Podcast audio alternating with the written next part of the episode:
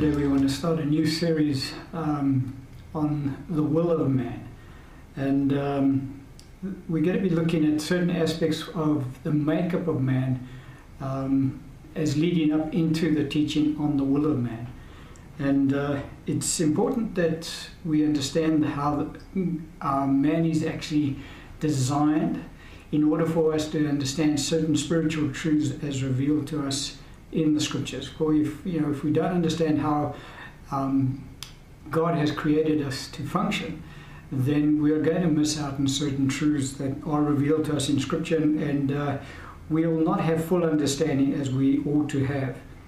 And so, one of the things that the Scripture does teach us right from the outset is that mankind is made up of two primary parts, and that is that we have the inward man and we have the outward man.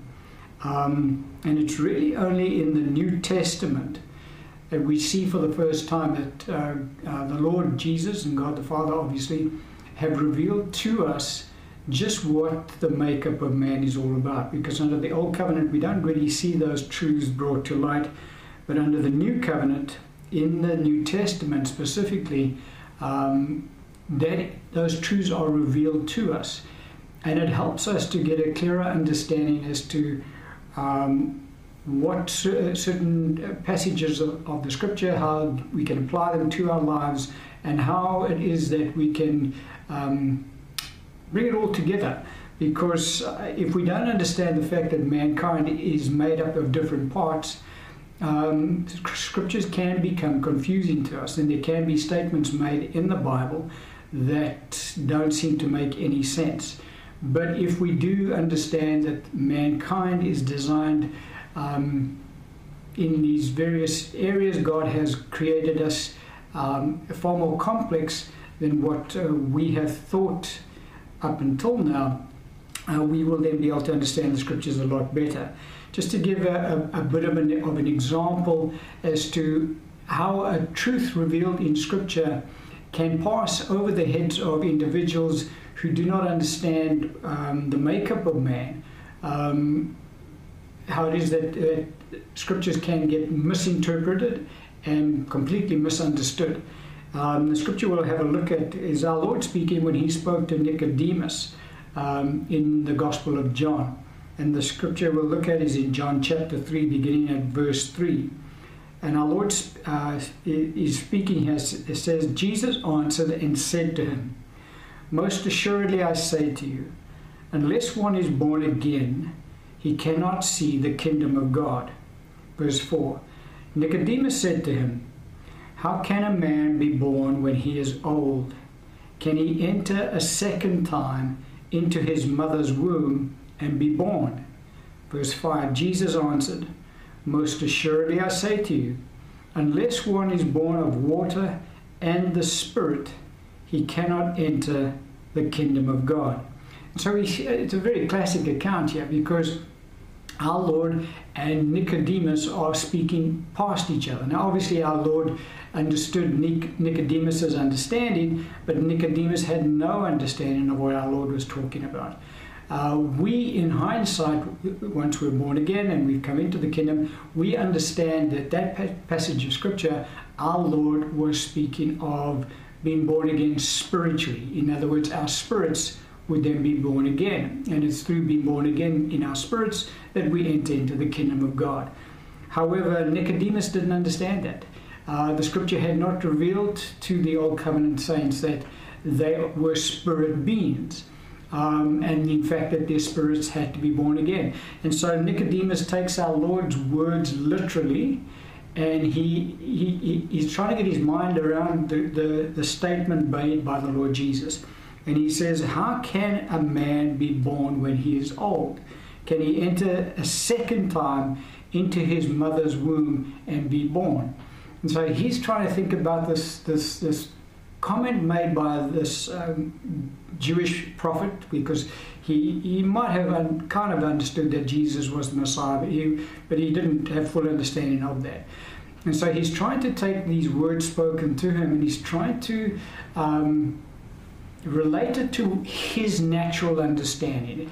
And his natural understanding is that everybody is born through their mother's womb. And so, you know, how's it possible for an individual when he's old to be born again through your mother's womb? And so he doesn't understand what our Lord's speaking about, but we understand it, and, and that is what our Lord was saying is that it's the spirit of man that needs to be born again. And so it's only because we understand that there is such a thing as the spirit of man that we can understand what our Lord was saying, whereas Nicodemus couldn't grasp it at all.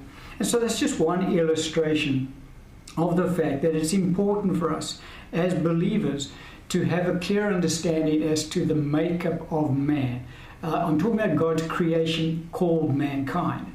Um, for God has created us in his image, and there are certain parts of man that uh, are different from other parts. And so we need to uh, understand how each part of man, in fact, does function and how it all, how it all fits together to make up the whole of man. Um, in order for us to fully understand certain aspects of the scripture and thus apply those aspects, those scriptures to our lives effectively and walk in them effectively. And so th- there was just one example given to us in scripture of the fact that uh, if we do not have clear understanding of the makeup of man, how uh, certain scriptures can become confusing to the individual. And so when we want to look at um, the makeup of man, um, as a whole, we can also look to um, the natural man. We can look at, at our physical bodies because that kind of gives us a, a pointer and it gives us indication of the fact uh, of the fact that our physical bodies are made up of different parts. And because our physical bodies are made up of different parts, it is possible that the, the rest of mankind is also made up of different parts. Um, and just to reinforce the fact that the scripture does teach us that mankind is primarily made uh, up of two uh, primary parts, and that is the inward man and the outward man. The scripture we'll look at is in 2 Corinthians chapter 4, verse 16. Uh, the Apostle Paul writing, he says, Therefore we do not lose heart. Even though our outward man is perishing, yet the inward man is being renewed day by day. And so we see very clearly in Scripture here that the Bible talks about the fact that there is an outward man and there is an inward man. Now, uh, the outward man that the Scripture refers to here is in fact our physical bodies. These, the Scriptures also refers to our bodies as an earthly tent. Um, and the Scripture says that our outward man is perishing. These physical bodies that we dwell in are not immortal; they are mortal bodies. And so they are not designed by God to dwell, uh, to live eternally. We will receive our resurrected bodies uh, from our Lord Jesus in the future, but until that time, we dwell in mortal bodies. And these mortal bodies um, are designed by God to expire after a period of time, um, average 70 to 80 years. And uh, then the body does perish and pass away. Uh, the inward man, the spirit of man, then departs to be with the Lord. To be, for the Scripture says, to be absent from the body is to be present with the Lord. And so we have an inward man and we have this outward man. The outward man is perishing. The Scripture teaches us that. And so these bodies are decaying. They're getting older each and every passing day. They're not designed to, to function uh, eternally. Um, but there is an inward man. Now, the inward man dwells within this outward man, this earthly tent called our physical bodies. And so, just as our physical bodies have different organs, uh, think about the, the brain and the heart, for argument's sake, of the, of the physical body. The brain has one function, the heart has another function. Um, the eyes have a different function. The, you know, all these different parts of our body make up the whole body of man, talking about now the physical body of man. And so that's the concept we really want to get across with regards to the inward man, because the inward man is also made up of different parts. And it's important for us to understand that and to understand which part, uh, how many parts there are, and also which part has what function to play in uh, the role of mankind. And uh, if we understand that more clearly, um, we will then, as I say, be able to comprehend uh, truths in the scripture a lot easier and be able to apply them in our lives more effectively. Um, and so the, the, inward man is, in fact, the real person. Uh, the outward man uh, that the Bible speaks about is our physical bodies. It is referred to as a tent. The Bible does teach us to be absent from the body is to be present with the Lord. And so it is the real person who is then absent from the body. They leave their bodies behind when, when physical death occurs and they depart from their bodies to be present with the Lord, those who know Christ Jesus. And so the real man is, in fact, the inward man. Um, that is who we are. Now we all only ever see when on this in this life we only ever see the outward man. We don't get to see what the inward man looks like. But by and large, the inward man looks like the outward man, just obviously uh, a lot better version thereof. Um, and so the inward man has different uh, terms given to it. Uh, know, to say different terms given to it, uh, we, we, we, we're kind of dissecting mankind here today. So, you know, when I say it, we're talking about ourselves. But uh, there are different terms, different names given to the inward man. One of the names given to the inward man is the soul of man. And um, in 1 Peter 3, verse 20, uh, Peter talks about the fact that eight souls were saved. Uh, Noah, when he, uh, God saved him through the flood, uh, the scripture says uh, eight souls were saved. It was Noah, his wife, their three sons, and their wives and those were the eight souls that were saved. And so, uh, you know, the scripture does refer to the inward man as, as the soul of man as well. Uh, Peter refers to that again in 1 Peter 3 4, for he speaks um, of the hidden person of the heart. And so, the inward man is also referred to as the heart of man. Um, so there are, you know, it's referred to as the soul of man, the heart of man. Um, so there are different uh, titles given to the inward man.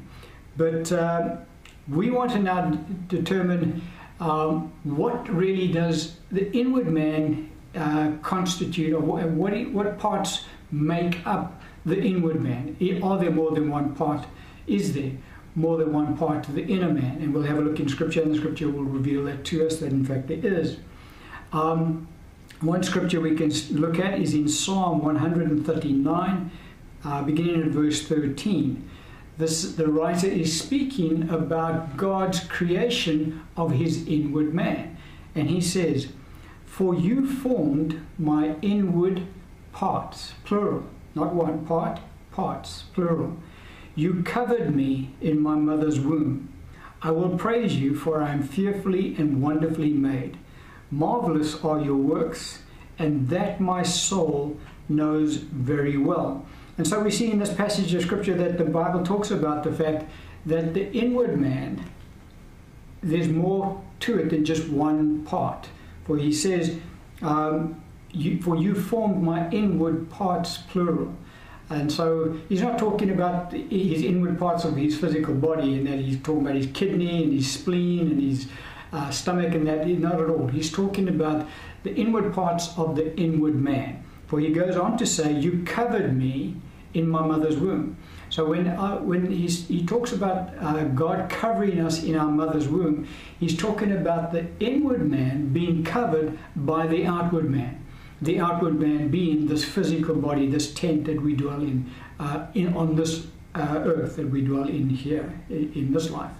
Um, and so that's when God uh, covers our inward man with the outward man uh, when we are being formed in the womb.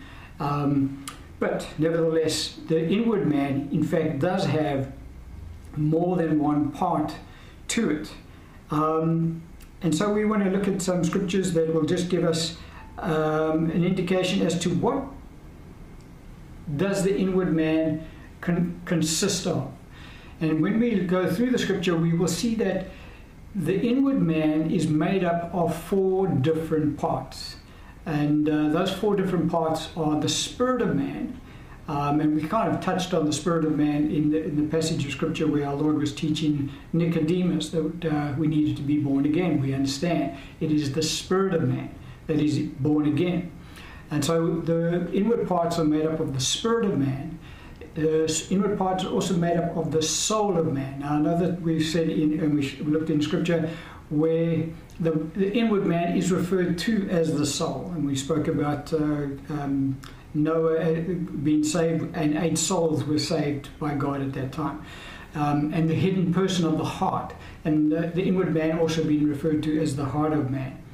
But in the passage of scripture we'll have a look at in, in, in this uh, teaching today, we will see that the soul is also uh, referred to as the mind of man. The, the, those two uh, terms can be used interchangeably depending on the context of the passage of scripture that you're reading at the time.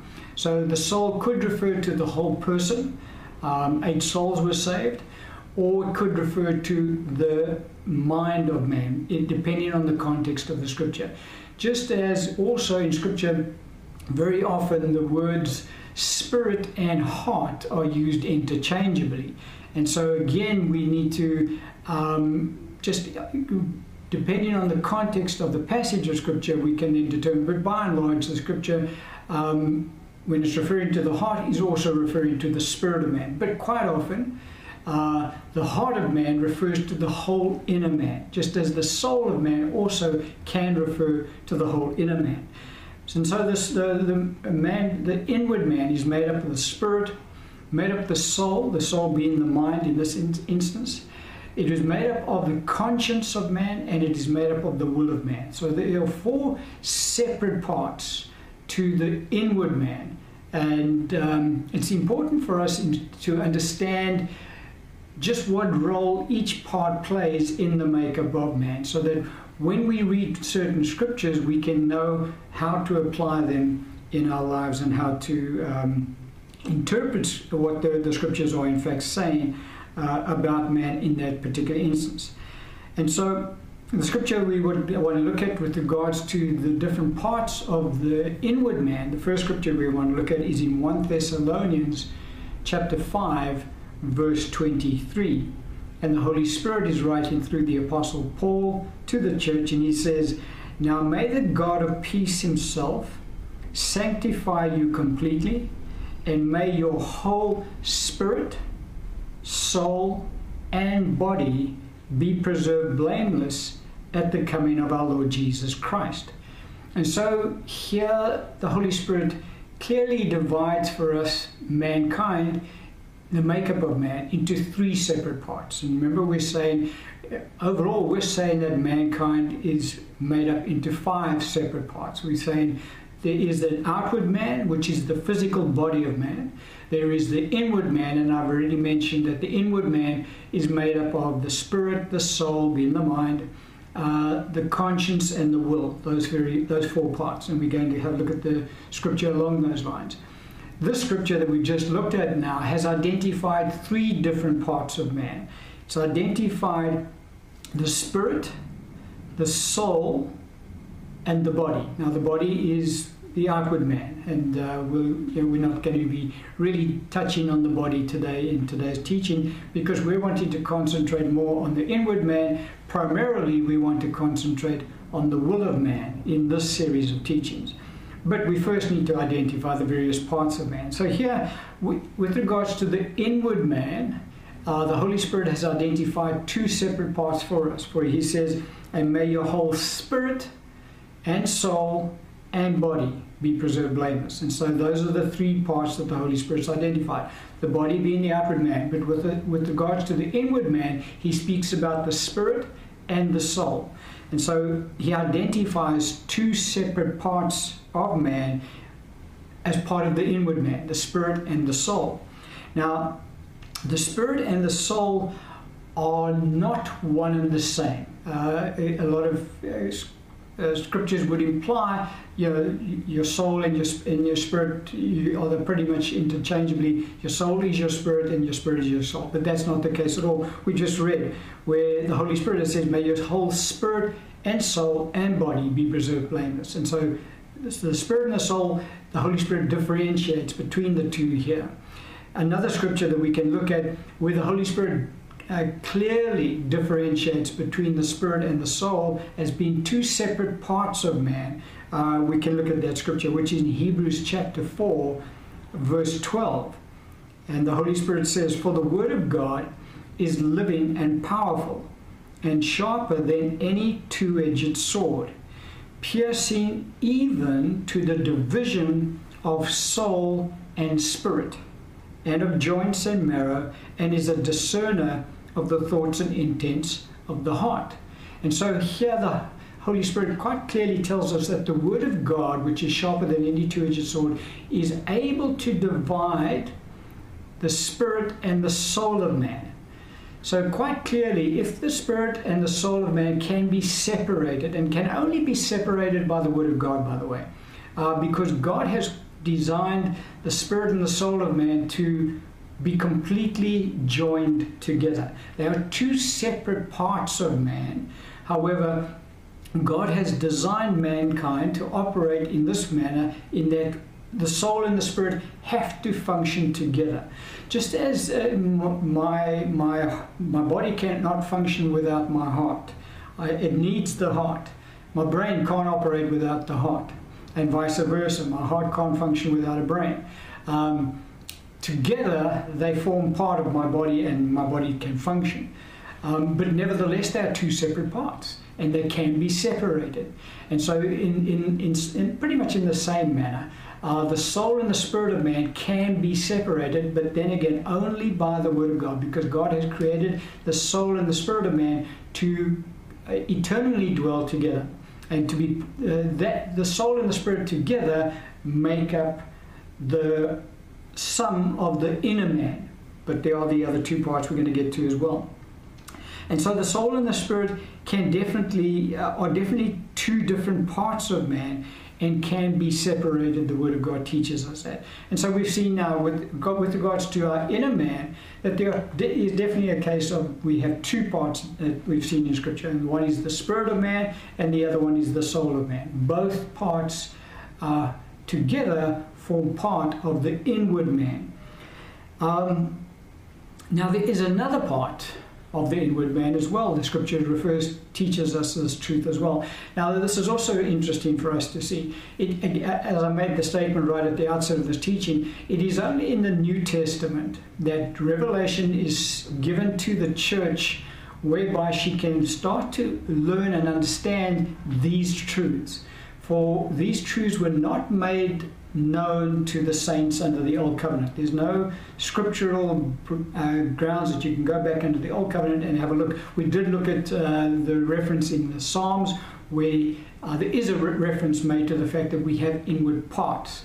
But the scripture in under the Old Covenant doesn't specify those various parts. It is only under the New Covenant, we uh, quoted in uh, Thessalonians and again in the book of Hebrews, where the scripture does differentiate between the soul and the spirit of man.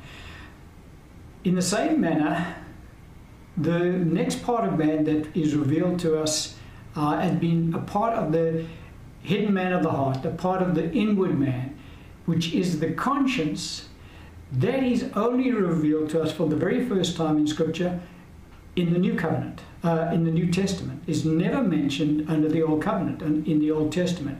There's no mention made of the conscience of man. The very first time we hear mention made of the conscience of man is in the Gospel of John. Um, that's the very first time we, we hear mention of this part of man called the conscience. Now, again, this is new revelation given to the body of Christ saints under the Old Covenant didn't even understand that there was such a thing as a conscience.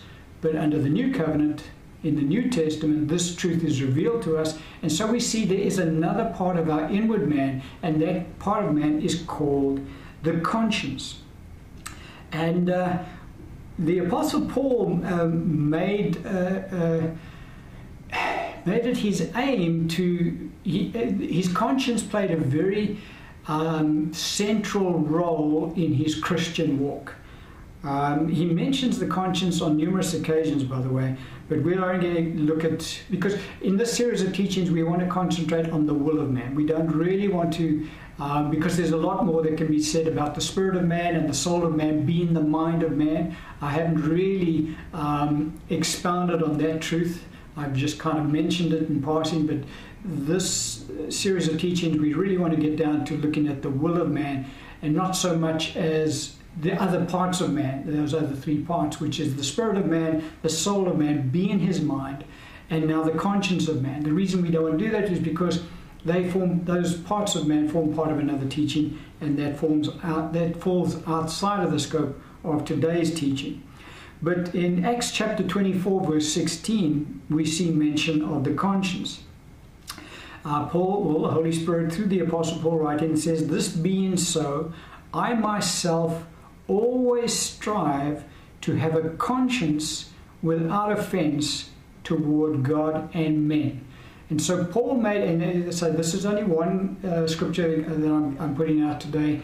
Uh, there are numerous scriptures in the New Testament, specifically written by the Apostle Paul, where he refers to his conscience and the conscience of, of mankind.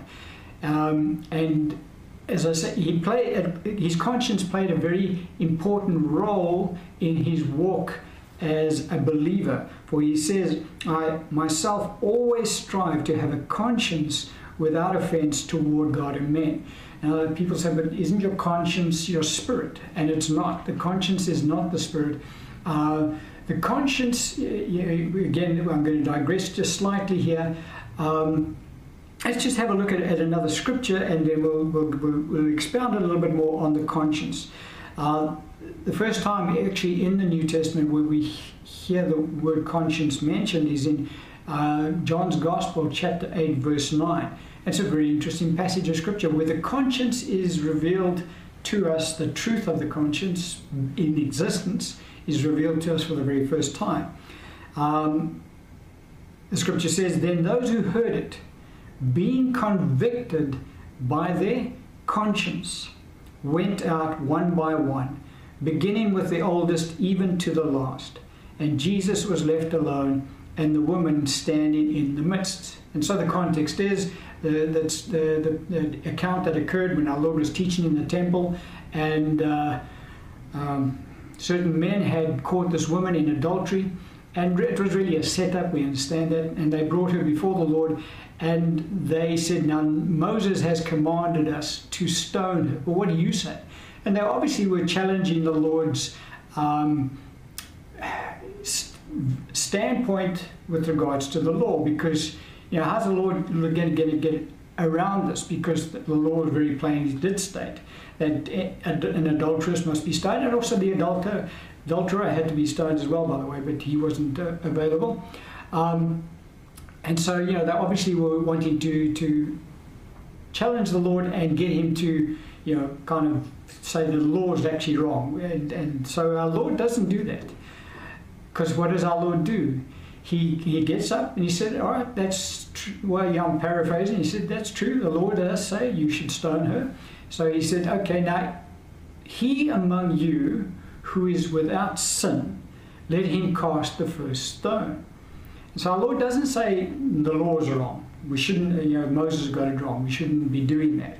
What he does is he puts the ball back in their court and he says, Yes, but now let's put it into perspective the guy that's without sin among you, you can cast the first stone. So the Lord actually gives them permission to stone her. Um, but they have to meet the requirement. He who is without sin among you. Now, what happens is a very important thing because it goes very quiet. Um, and our Lord bends down and he writes again on the ground. Everyone said, What did the Lord write on the ground? I don't know. When you get to heaven one day, you can ask him and he might tell you, I didn't write anything, I was just doodling. But anyway, that doesn't matter. What happened was, is that when the silence fell, these individuals' consciences convicted them, the scripture says.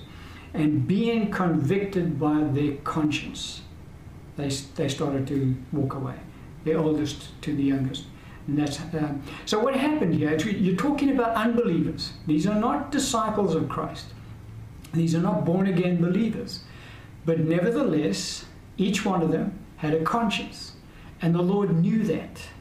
And so the Lord knew that if He could get their conscience to convict them that what they were trying to do was wrong, um, he could prevent them from doing what they were trying to do. And so that's exactly what happened because their conscience convicted them. And so everybody has a conscience, believers and unbelievers alike.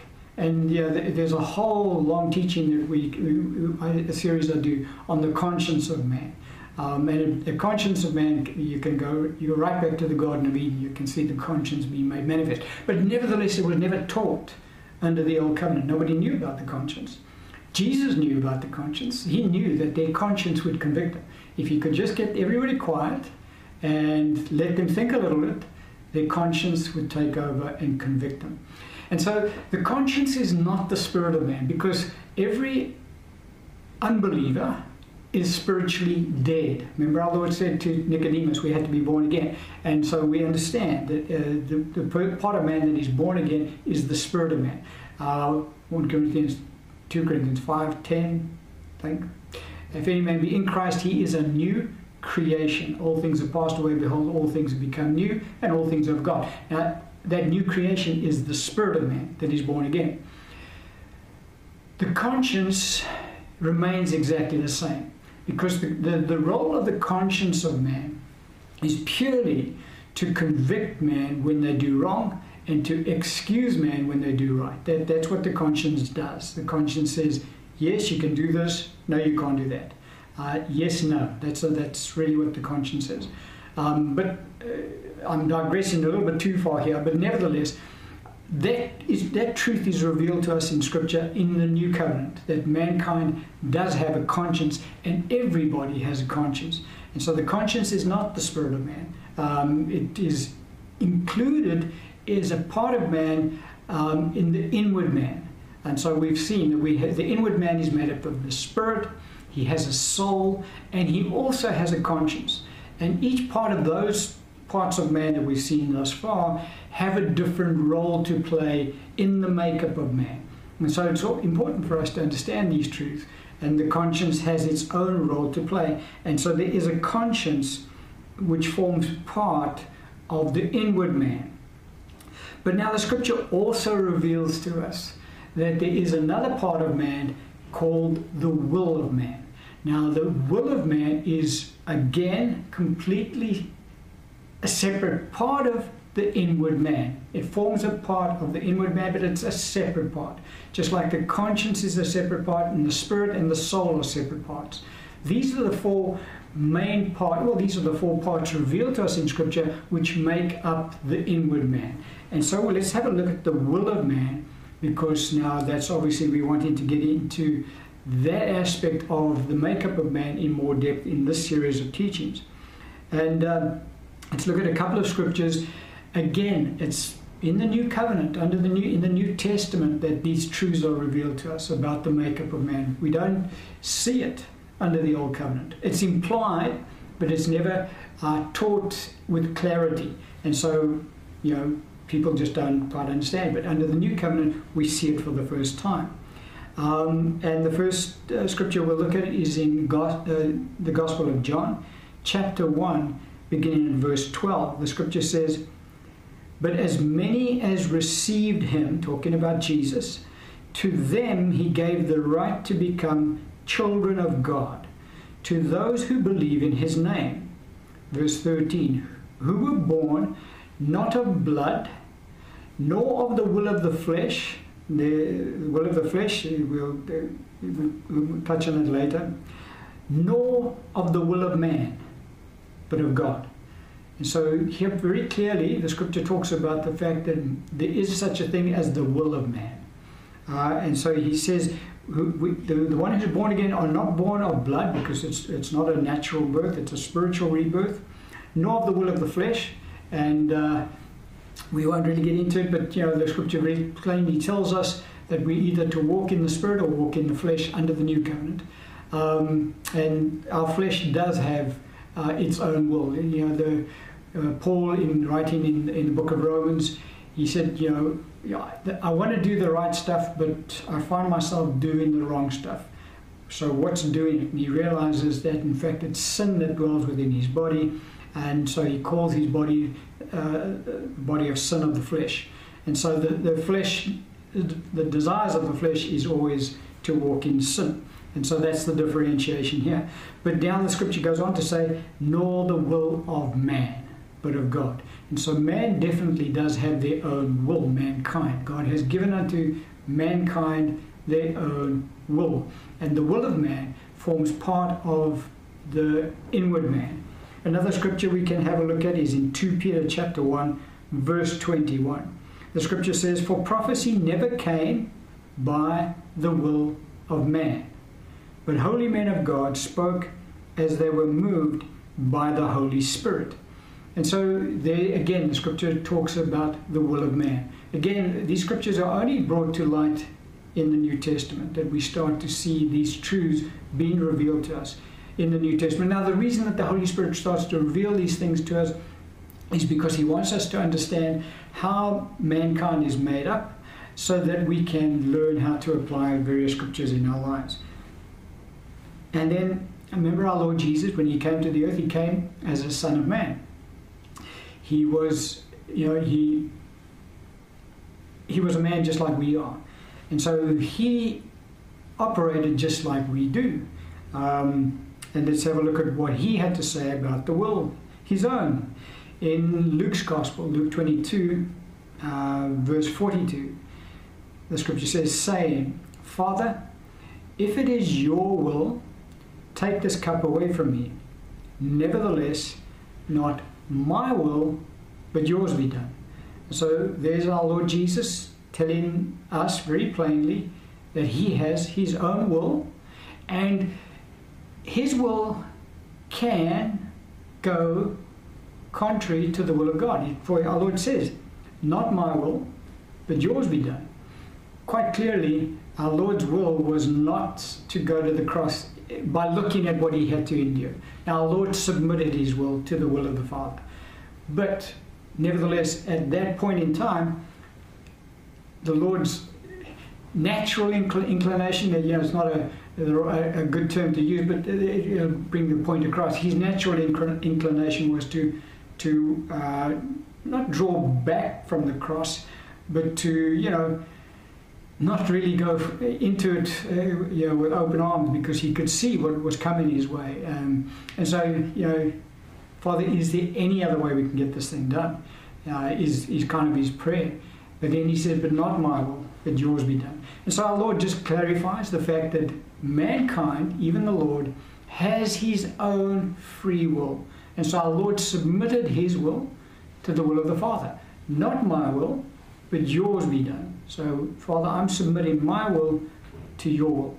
And that is really the, the makeup of man is that mankind has been given this um, gift by God, which is a free will. And that is really, uh, uh, as we get through the scriptures, we will see that it is the will of man that reigns supreme in the makeup of man.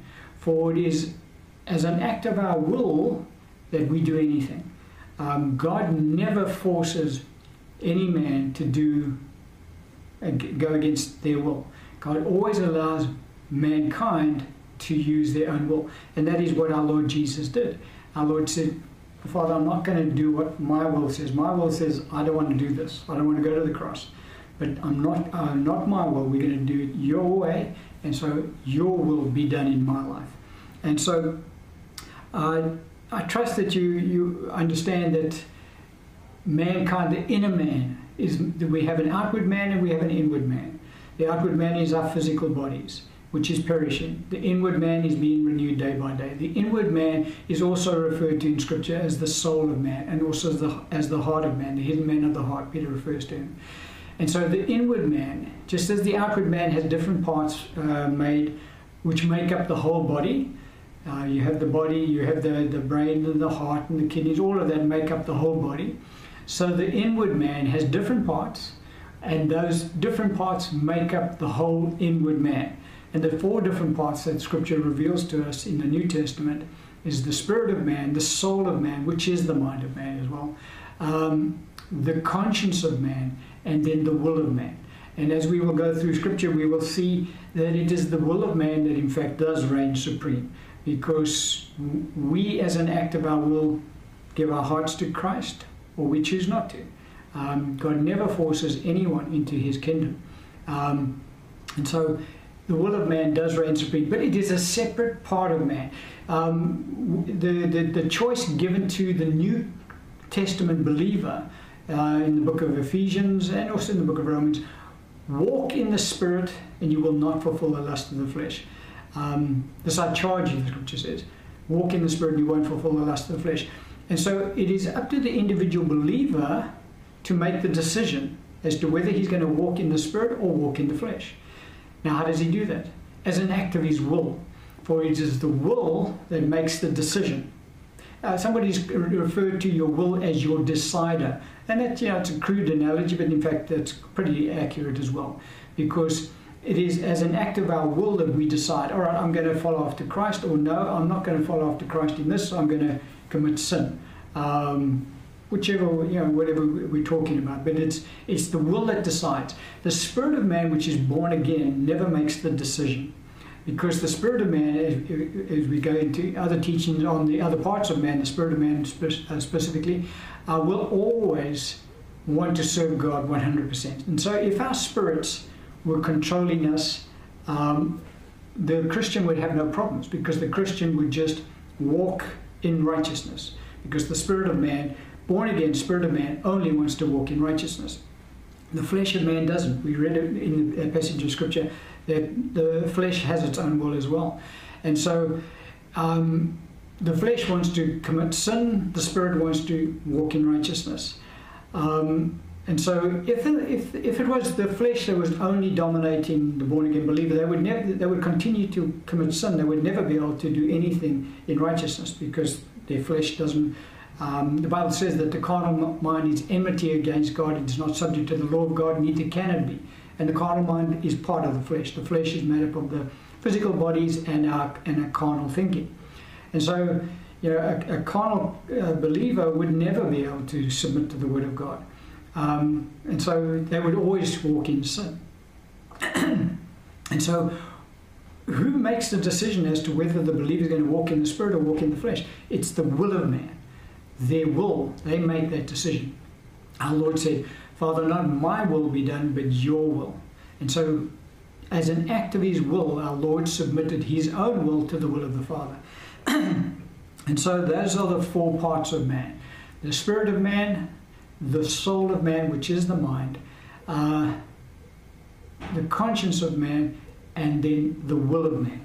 And so, we want to look in this series of teaching at the will of man and just what role the will plays, and I've kind of alluded to part of it already, um, and how that all interacts with our Christian walk, this will of man.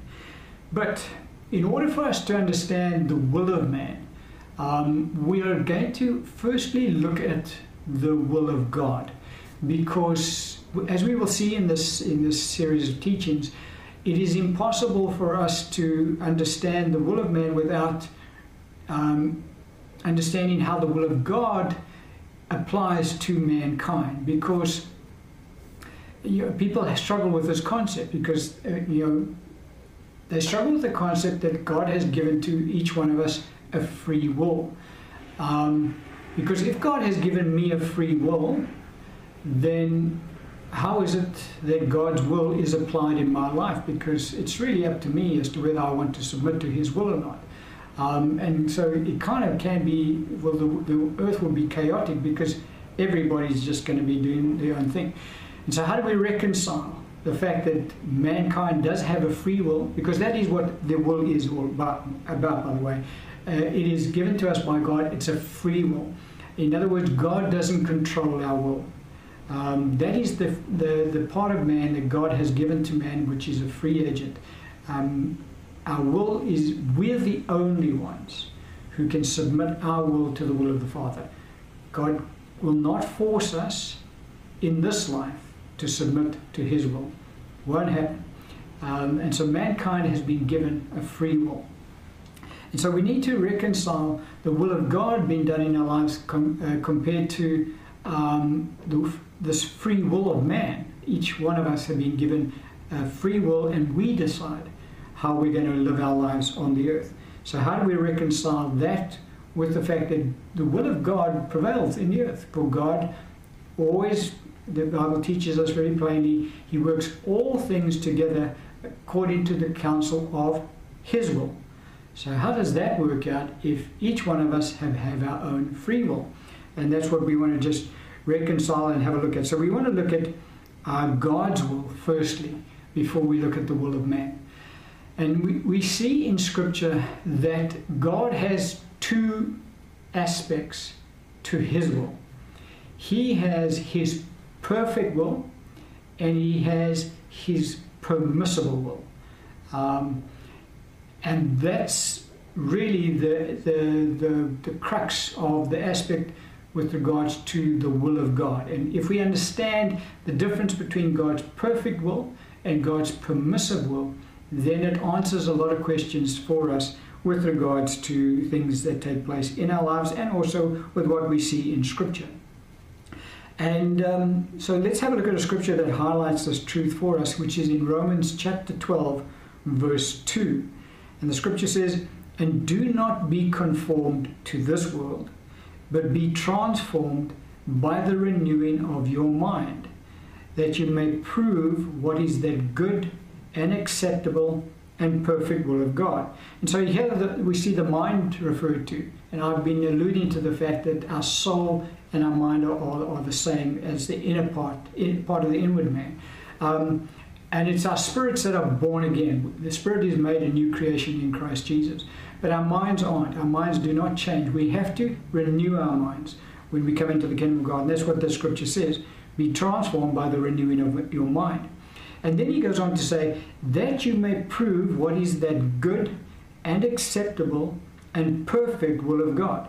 And so there's two aspects to the will of God that is revealed to us here the acceptable will of God and the perfect will of God. Now, the acceptable, uh, that word also carries with it the meaning of permissible. And so our Lord d- does reveal to us here, and the Holy Spirit, again, these truths are revealed to us for really for the first time in, in the New Testament um, that there is such a thing as the perfect will of God and there is such a thing as the permissible will of God or the acceptable will of God. And so, in order for us to understand this concept about the fact that God has His perfect will and He has His permissible will, we can go back to Scripture and we can have a look and see at how God actually um, applies His perfect will and His permissible will in Scripture. Um, And so, what does it mean to walk in God's permissible will? Well, you know, God has His perfect will for our lives. Um, and if we choose not to walk in His perfect will, God permits us to do that. And so, by default, we then walk in His permissible will. For God never forces His creation to do anything in this life. Uh, outside of this life, things change. But in this life, God never forces his creations to do anything. Talk about mankind now. And angels fall into the same category, but we're not touching on them today. But with regards to mankind, God never forces mankind to do anything.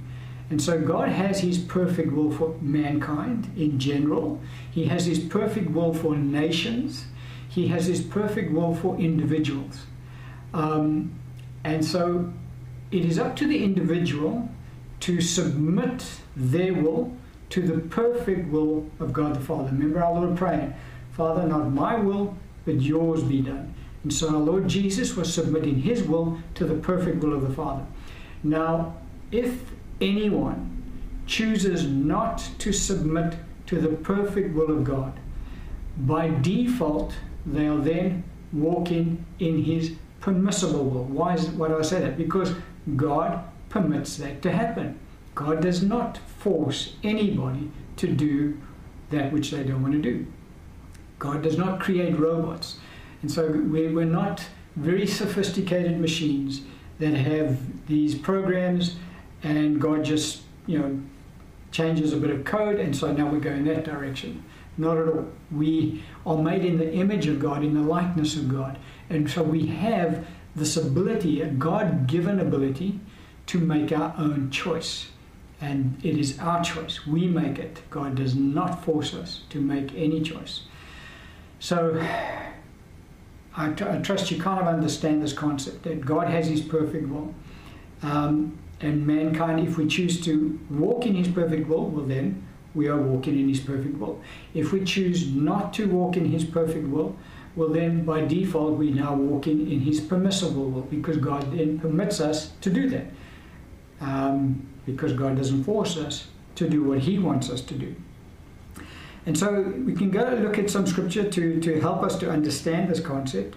And we'll go back to the Old Covenant to have a look at uh, some examples uh, to understand this concept. And the scripture we'll look at is in 1 Samuel chapter 8, beginning at verse 4.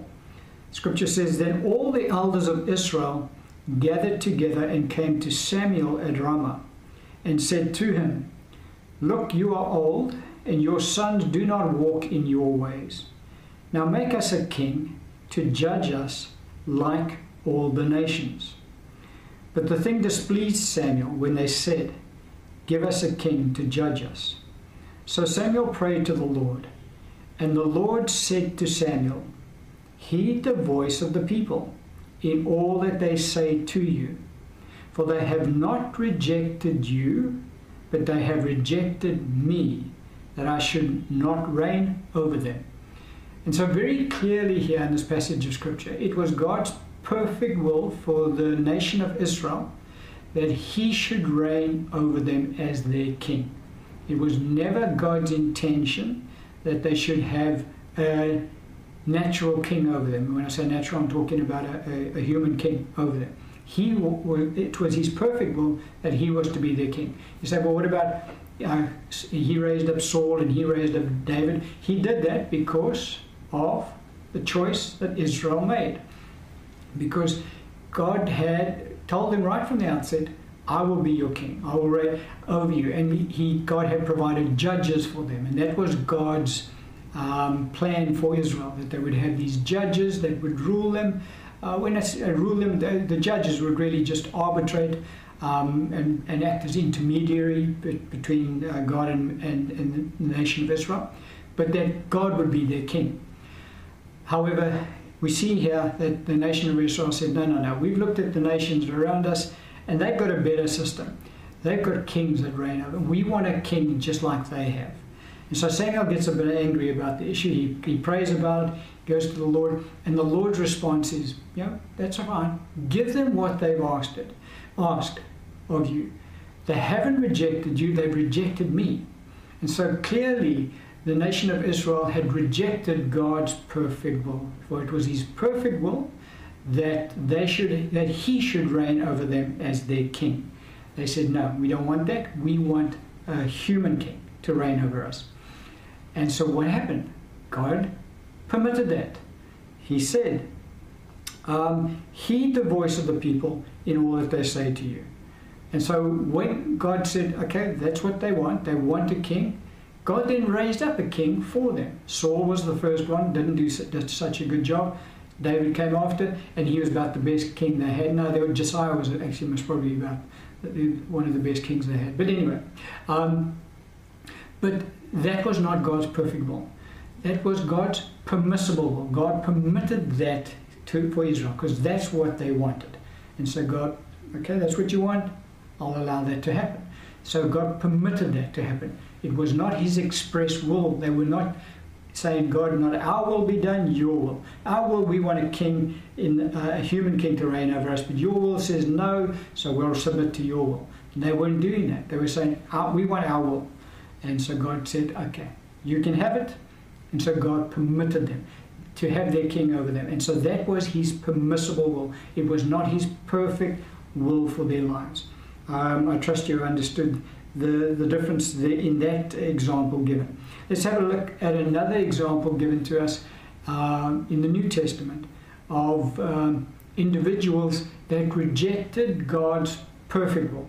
So remember, we, we're teaching the concept here is that God has two aspects to his will. He has his perfect will, which is what he, he always intended to happen And then we have his permissible will. And his permissible will is him permitting his creation to walk outside of his perfect will. That's the difference in, with regards to God's uh, will. And so the scripture we can look at is in Luke's Gospel, chapter 7, beginning at verse 29. And the scripture says, And when all the people heard him, even the tax collectors justified God, having been baptized with the baptism of John. But the Pharisees and lawyers rejected the will of God for themselves, not having been baptized by him. And so it was God's perfect will for the nation of Israel at that time to be baptized by John. God, it was God's perfect will for everybody, all the Jews, to go to John and to be baptized by him in preparation for their coming Messiah. But the scripture very clearly teaches us in verse 30 here, and it says, But the Pharisees and lawyers rejected the will of God for themselves, um, not having, having been baptized by him. And so God had very clearly made his perfect will known to Israel Go to John and be baptized by him in preparation for your coming Messiah. The Pharisees and the lawyers said, No, we reject God's will in this issue, and we, we will not submit our will to his will, and we will do our will. God permitted that to happen. God did not force the Pharisees and the lawyers to go to John the Baptist and be baptized by him. That didn't happen. God put out the, he, he expressed his perfect will to the nation and said, I need, I want you to go to John and be baptized by him in water. Certain of the nation submitted their will to the perfect will of God and went to John and were baptized by him in water. But actually, the vast majority of the Jews didn't, um, including the, the Pharisees and the lawyers. They were not baptized by John, and the scripture very plainly tells us that they rejected the will of God for themselves. And so that is um, how God's perfect and permissible will um, are revealed to us in Scripture, and that's in, how it actually plays out in, in, in life. In everything, God has His perfect will.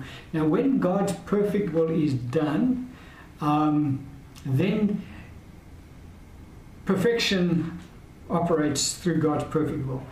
Thinking about our Lord Jesus. He's the only man who ever lived who submitted to the perfect will of God all the time. He never once stepped outside of the perfect will of God. There was this one occasion in the Garden of Gethsemane when he was um, confronted with the fact that he would have to take upon himself the sin of mankind and be, be separated from God the Father for the very first time in all eternity and also to obviously incur the wrath of God for, for the sins of the people.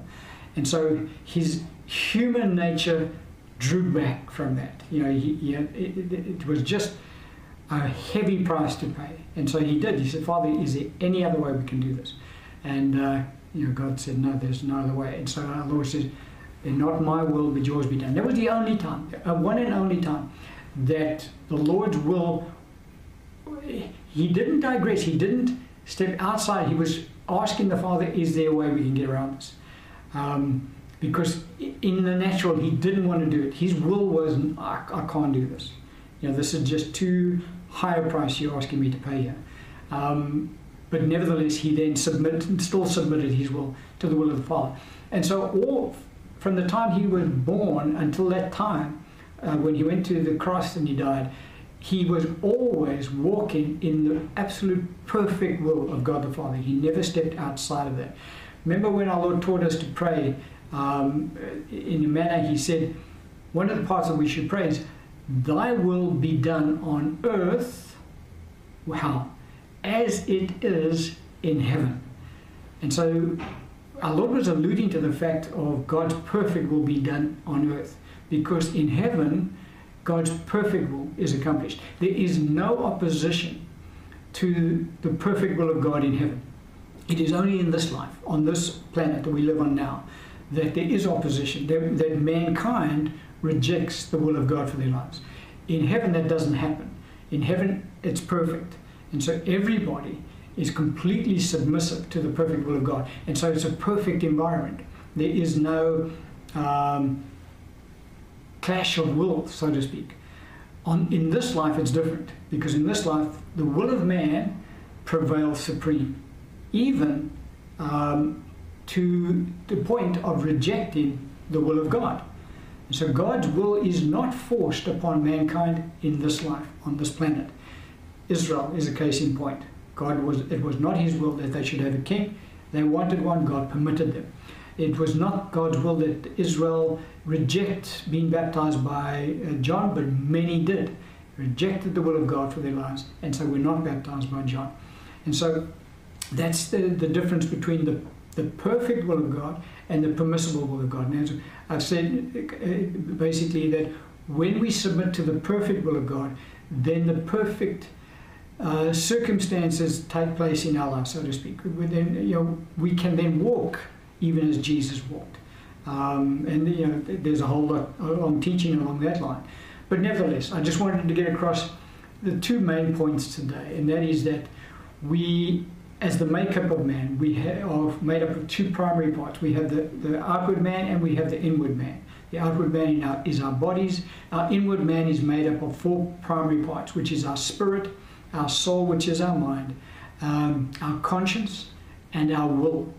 And our will is a free will, and it is not subject to anything. Um, God has given to us our will, we decide what we're going to do in this life. And our, our decision reigns supreme. Um, and that is what we really want to touch on and, and, and look in more depth as, as how the will of man is actually played out in this life. But as I said, we had to then reconcile the will of God and the will of man because quite often the will of God and the will of man are completely opposite to each other. Um, and so, how is it possible that the scripture does say that God works all things together uh, according to the good pleasure of his will? So, God is still God in the earth, even though mankind has been given their own free will. And we'll get into that in a little bit more depth. But we, in order to, us, to understand how it is that the free will of man and the will of God, the perfect will of God, are reconciled, we needed to we need to understand a little bit more about the will of God. And the will of God, we've seen in Scripture, has two aspects to it. It is the perfect will of God, which is what God has always ordained should happen, and then there is the permissible will of God. And anything done outside of God's perfect will is then done in God's permissible will because God permits that to happen. Um, and so that's the difference, well, not the difference, but that it kind of explains um, an aspect of the will of God uh, in our lives. And we're going to end the teaching on that particular point today.